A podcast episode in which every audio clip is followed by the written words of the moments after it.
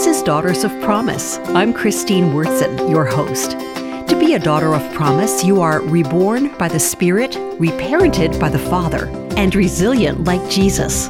This program will make you a stronger, more informed, and more emotionally secure daughter of promise. So stay tuned for today's important message. Those who practice wickedness often look formidable, but their feet are unsteady.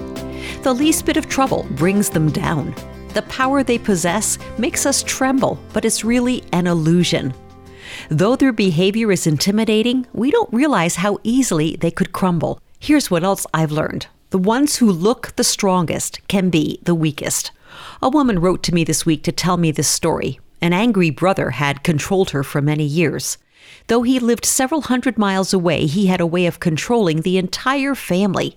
For the past year, she has been bringing her fear of her brother to God, and he has been healing her. So much so that at a recent family reunion, she laughed out loud when she saw him for the first time.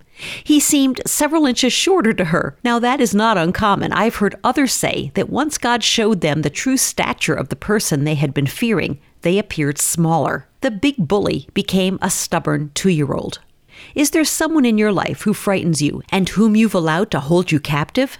Meditate on this verse The Lord is my light and my salvation. Whom shall I fear? The Lord is the strength of my life. Of whom should I be afraid? Now, no one can make us cower when the Lord is our strength. There is no one on the face of this earth I must fear today.